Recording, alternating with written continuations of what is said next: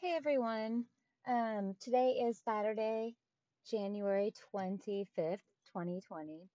And today's episode is going to be somewhat related to the episode from yesterday regarding my Adderall dependence and um, trying to get off of that medication, as well as how this ties into an article that my therapist shared with me, as well as some of my own underlying issues and how that relates to my relationship with my narcissist.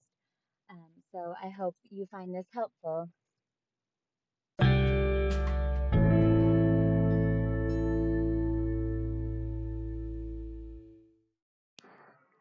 Hello, everyone. This is Charlene, and I just wanted to let you know about this amazing app called Anchor, where you can record and edit your very own podcasts.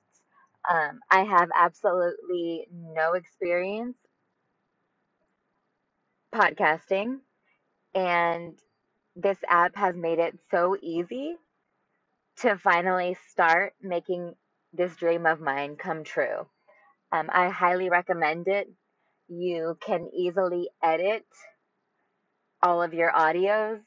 Um, you can add background images and music. So I highly, highly recommend this app. Um, just go to the App Store and download Anchor to get started.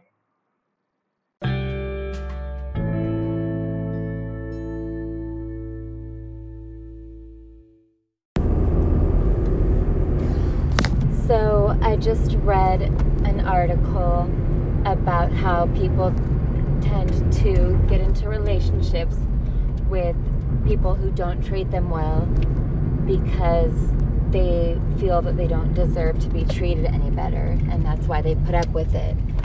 Um, and initially, I thought, at least, unless it's on a subconscious level, I don't think that applies to me, but I want to explore this a little bit.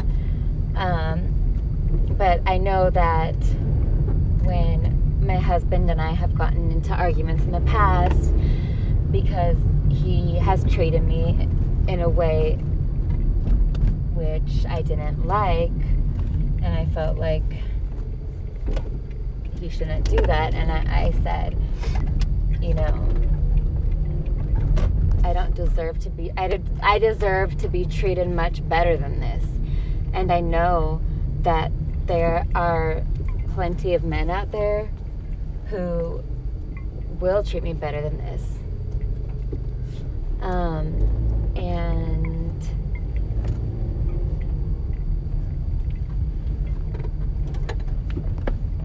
I feel like I believe it when I say that to him. However, I think that sometimes I feel more vulnerable. So, um, I'm trying to decrease my Adderall intake. I've been taking Adderall for about 15 years. Um, at which point, or 15 years ago, I was diagnosed with ADHD, um, along with anxiety, um, possibly depression at the time. I don't, I don't remember, but it's been really hard for me to reduce my intake, and it makes me feel really bad about myself. So, anyway, today I had taken about half of my usual usual dosage, and my appetite had increased a lot, um, and I ate like junk, which I know a lot of people say if you eat more healthy, that are healthier, then you'll feel better, and the ADHD symptoms won't be as severe. However, when I don't take my medication, the withdrawals are so intense that I I feel like I can't control it, to be honest. Um, so anyway, I had started to get into a more productive groove. Um, I got a lot of work done. I still have a ton to do, but I was trying not to put too much pressure on myself. And I was just trying to kind of take it easy. I also didn't take my anxiety medication today, which I have been taking almost every day. Um, which I am prescribed to take up to one milligram of Klonopin daily. And oftentimes I'll take half of that. So I'll take 0.25 milligrams in the morning and another 0.25 in the evening. Um, but I was feeling okay. I felt a little grumpy in the morning and I kind of wanted to keep to myself. But I was just, I was kind of feeling like I was okay with it, you know, like this is what it's going to be like and I accept that. Um, but then my mom is trying to clean out the garage because they want to get a room built out there. And I have a bunch of stuff hoarded out there and it's just really overwhelming for me to think about organizing it and figuring out what I want to keep and what I want to throw away. And a lot of it has been containerized. And we talked about this. Yeah, my mom and I talked about this yesterday. Um, the fact that we don't want to get rid of the, those containers because they were really expensive and they're good quality weather tight containers, you know. Um, and so today she asked me if I could go out. Well, I offered. Um, I asked her if she needed me to help with anything, um, or if she wanted me to go through anything and throw some stuff out. And she said, uh, I just have one bag of shoes. If you could look through that and tell me what you want to keep and what you want to throw out, that would be great. And so I dried my hair and I went out there and I looked through the shoes and I said, I'm just gonna throw them all out. And then I looked through another bag that she gave me and I said, Yeah, you know, it's too hard for me to decide. I just need to let it all go. And then she showed me like these two boxes and it seemed like it was never gonna end. And I felt bad for her because she'd been out there working hard all day. And then I felt bad about myself because I feel incapable and incompetent. Like I can't take care of my own life. And then on another level, I think I do kind of blame her. And I've, I, I thought I had gotten over that, but sometimes it still comes back to haunt me. So, anyway, she was asking about these other boxes, and I just had a really bad headache.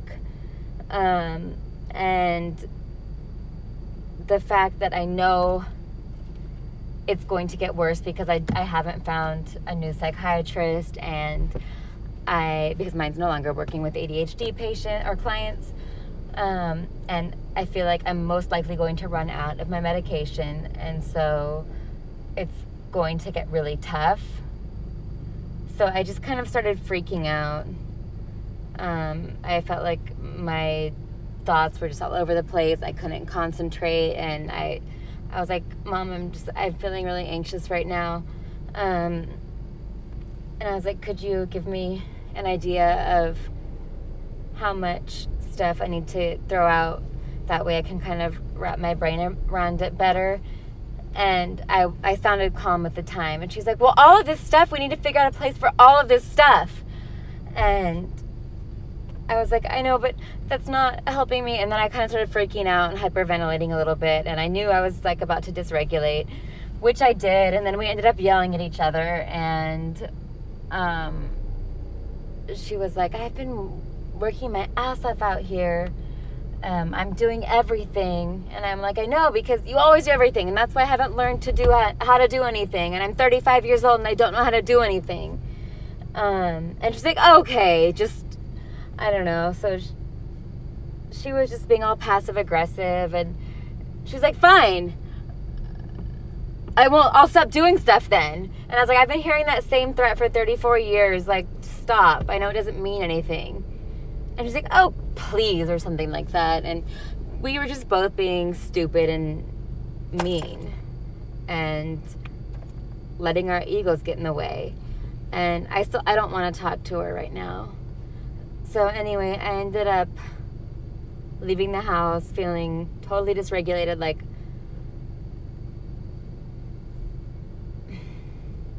and I was feeling not really suicidal, but just really out of control. Um, and like thoughts of self harm did enter my head, but I knew I wouldn't act on any of them if that makes sense. and so I went on a walk and I called my husband And at first, he was being kind of like aggressive towards me. Like, what happened? Sit down. And I was like, I just want comfort right now. I just want you to comfort me. I got into a fight. I don't really want to talk about it. I don't want to bother you with it. Um, I just kind of want a hug. And he calmed down and he was sweet and he gave me a hug and um yeah. And then I ended up telling him what was going on kind of. I didn't tell him about all the ugly things my mom and I said to each other, but yeah. So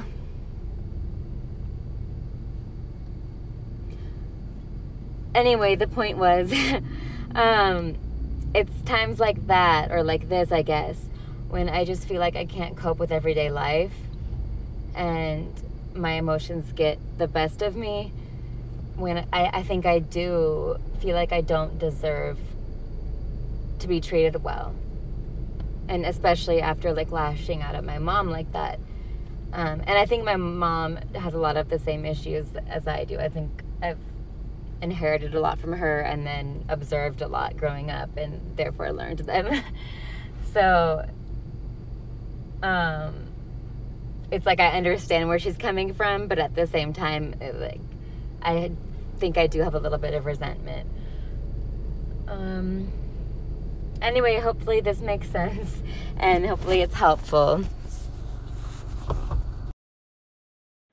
So I plan on talking about this with my therapist, and um, I think that it would have been really, in hindsight, I think that I should have used um, the DBT, DBT skill that I have learned, um, which is the stop technique. And honestly, I need to go back and revisit it. But I know that if you're feeling like you're about to lash out or engage in destructive behavior, you literally you stop, um, you take some deep breaths, and um, then there are a couple other steps. But basically, you get yourself regulated. That way, you can engage in a conversation um, without, you know, losing self respect, without um, disrespecting somebody else, without hurting yourself, and without hurting others. So, um, I will definitely revisit that skill and I think I'm going to write out what I could have done in this situation. Um, and I need to talk to my therapist and kind of work through what happened because I, I do feel like I don't know how to go about apologizing to my mom because I feel like she kind of did the same thing that I did. But I know how she is and she's she needs an apology. She's not going to see my point of view and I do feel badly about what I said. I shouldn't have said it. It was not helpful or constructive, and it just hurt her. It actually hurt me, and it hurt our relationship. And it was I should not have said it. Um, but I, I'm gonna forgive myself. I at least I'm going to try.